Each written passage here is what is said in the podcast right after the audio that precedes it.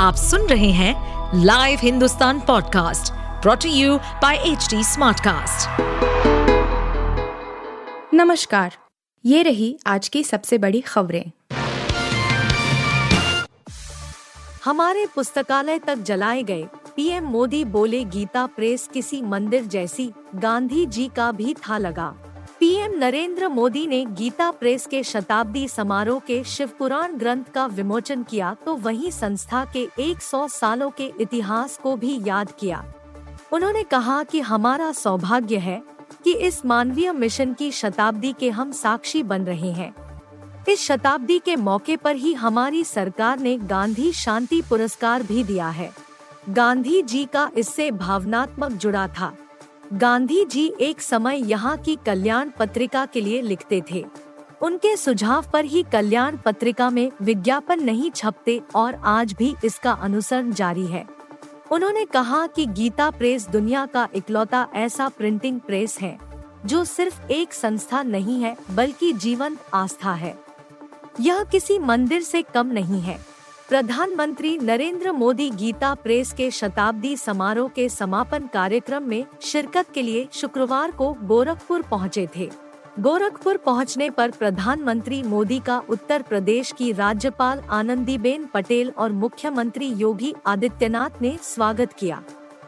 हाल ही में प्रधानमंत्री मोदी की अध्यक्षता वाले एक निर्णायक मंडल ने गीता प्रेस को गांधी शांति पुरस्कार 2021 प्रदान करने की घोषणा की थी। केंद्र सरकार द्वारा वर्ष उन्नीस सौ पंचानवे में स्थापित इस वार्षिक पुरस्कार के तहत एक करोड़ रुपए की नकद राशि, एक प्रशस्ति पत्र और एक पट्टिका तथा एक उत्कृष्ट पारंपरिक हस्तकला या हथकरघा उत्पाद प्रदान किया जाता है।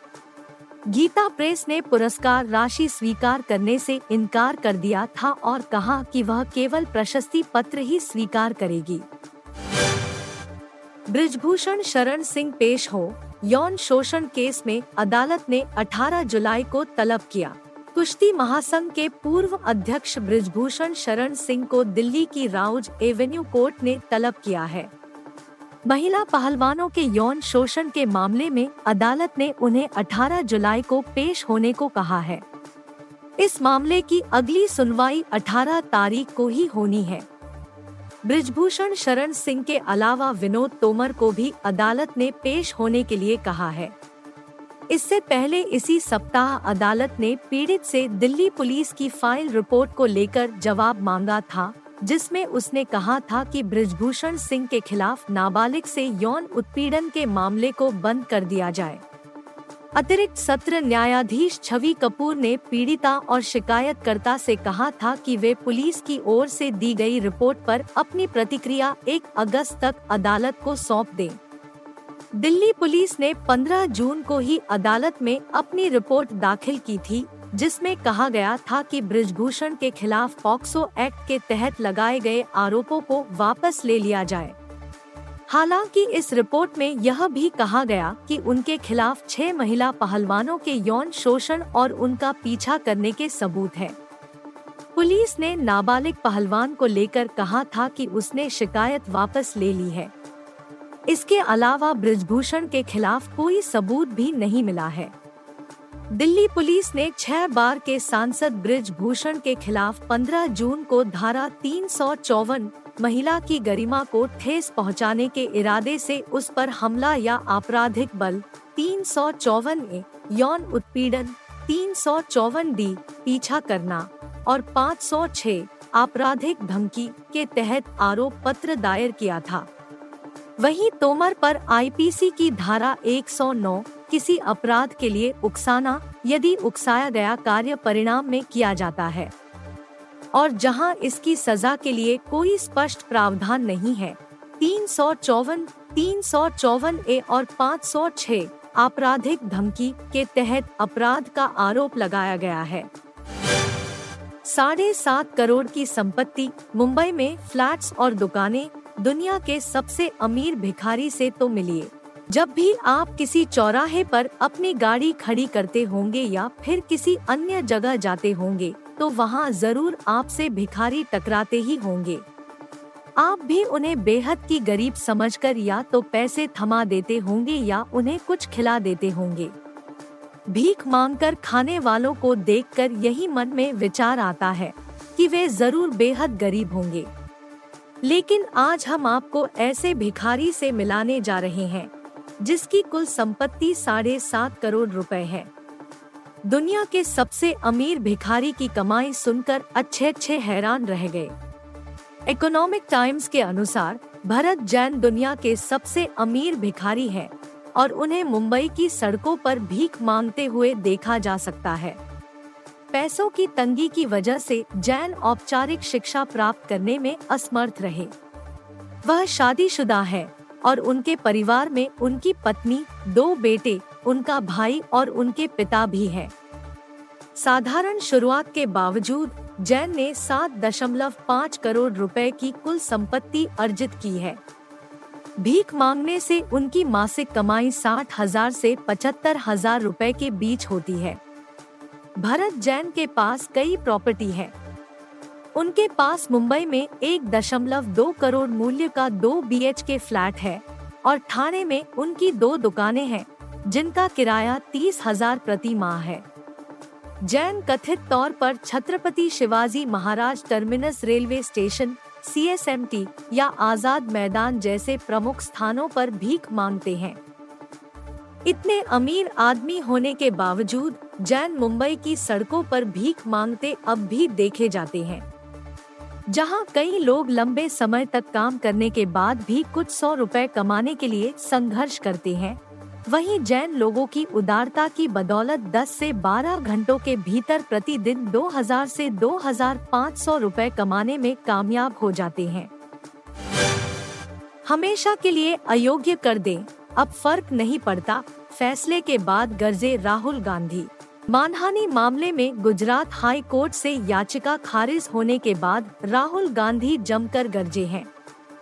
राहुल गांधी ने कहा कि अब उन्हें कोई फ़र्क नहीं पड़ता, चाहे संसद से हमेशा के लिए ही क्यों न अयोग्य करार दे दिया जाए।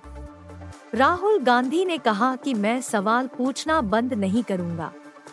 मैं हिंदुस्तान के लोकतंत्र के लिए लड़ता रहूँगा। गौरतलब है कि गुजरात हाई कोर्ट ने मोदी उपनाम वाली टिप्पणी को लेकर आपराधिक मानहानि मामले में कांग्रेस नेता राहुल गांधी की दोष सिद्धि पर रोक लगाने का अनुरोध करने संबंधी उनकी याचिका शुक्रवार को खारिज कर दी। न्यायमूर्ति हेमंत प्रच्छक ने याचिका खारिज करते हुए कहा कि गांधी पहले ही देश भर में 10 मामलों का सामना कर रहे हैं। अदालत ने कहा कि दोष सिद्धि पर रोक लगाने का कोई तर्कसंगत कारण नहीं है। अदालत का फैसला आने के बाद राहुल गांधी की पहली प्रतिक्रिया सामने आई है। राहुल गांधी ने कहा कि वह हिंदुस्तान के लोकतंत्र के लिए लड़ रहे हैं और इसके लिए आगे भी लड़ते रहेंगे। राहुल गांधी ने आगे की मैं किसी चीज़ से नहीं डरता हूँ। यह सच्चाई है। चाहे मुझे सदस्यता मिले या न मिले, मैं अपना काम करूँगा। कांग्रेस नेता ने कहा कि चाहे यह मुझे अस्थायी तौर पर डिसक्वालीफाई कर दे तो भी मैं अपना काम करूँगा। उन्होंने कहा कि मुझे कोई फ़र्क नहीं पड़ता, मैं पार्लियामेंट से अंदर हूँ या बाहर हूँ। राहुल गांधी ने आगे कहा कि मैं अपनी तपस्या करता रहूँगा। अयोग्य होने की क्या बात है? मुझे पूरे जीवन के लिए अयोग्य करार दे दिया जाए, चाहे मुझे जेल में डाल दिया जाए, मैं सवाल पूछना बंद नहीं करूँगा। जो रूट के विकेट में दिखा भरपूर ड्रामा, पैट कमिंस और डेविड वार्नर ने लगा दी वाट। एशेज 2023 में इंग्लैंड की हालत एकदम खराब नज़र आ रही है। सीरीज़ में शून्य से दो से पिछड़ी मेजबान टीम हेडिंगले टेस्ट में भी मुश्किल में फंसी हुई हुई है। मैच के दूसरे दिन की शुरुआत में ही ऑस्ट्रेलियाई कप्तान पैट कमिंस ने जो रूट को आउट कर इंग्लैंड को चौथा झटका दिया, जो रूट के विकेट के पीछे काफ़ी ड्रामा दिखा। दरअसल दूसरे दिन का खेल शुरू होने से पहले डेविड वार्नर इंग्लैंड के स्लिप कैचिंग में वर्चुअली शामिल हुए। वार्नर लगभग उसी जगह खड़े थे, जहाँ उन्होंने रूट का यह शानदार कैच लपका।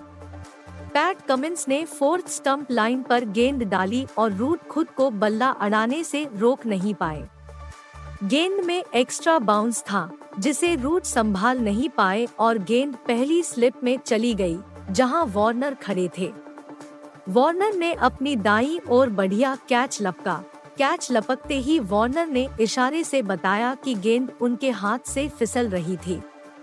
टेस्ट क्रिकेट में पैट कमिंस का रिकॉर्ड रूट के खिलाफ दमदार है। रूट ने पैट कमिंस की चार सौ छियानवे गेंदों का टेस्ट क्रिकेट में सामना किया है, जिसमें उन्होंने महज बाईस दशमलव छह की औसत से रन बनाए हैं, जबकि 10 बार आउट हुए हैं। कमिंस के खिलाफ रूट का बैटिंग रिकॉर्ड काफ़ी खराब है। ऑस्ट्रेलियाई टीम पहली पारी में दो रनों पर ऑल आउट हो गई थी लेकिन इसके बाद इंग्लैंड ने सत्तासी रनों तक पाँच विकेट गवा दिए हैं। इंग्लैंड पहले ही सीरीज़ के दो मैच गवा चुका है और अगर यह टेस्ट मैच है तो ऐसे में 2001 के बाद यह पहला मौका होगा, जब वह होम एशेज एशेज सीरीज़। आप सुन रहे थे हिंदुस्तान का डेली न्यूज़ रैप, जो एच टी कास्ट की एक बीटा संस्करण का हिस्सा है। आप हमें फेसबुक ट्विटर और इंस्टाग्राम पे एट एच टी या podcasts@hindustantimes.com पर ईमेल के द्वारा सुझाव दे सकते हैं। इस पॉडकास्ट पर अपडेटेड रहने के लिए हमें फॉलो करें एट एच डी हम सारे मेजर सोशल मीडिया प्लेटफॉर्म्स पर मौजूद हैं और और ऐसे पॉडकास्ट सुनने के लिए लॉग ऑन टू डब्ल्यू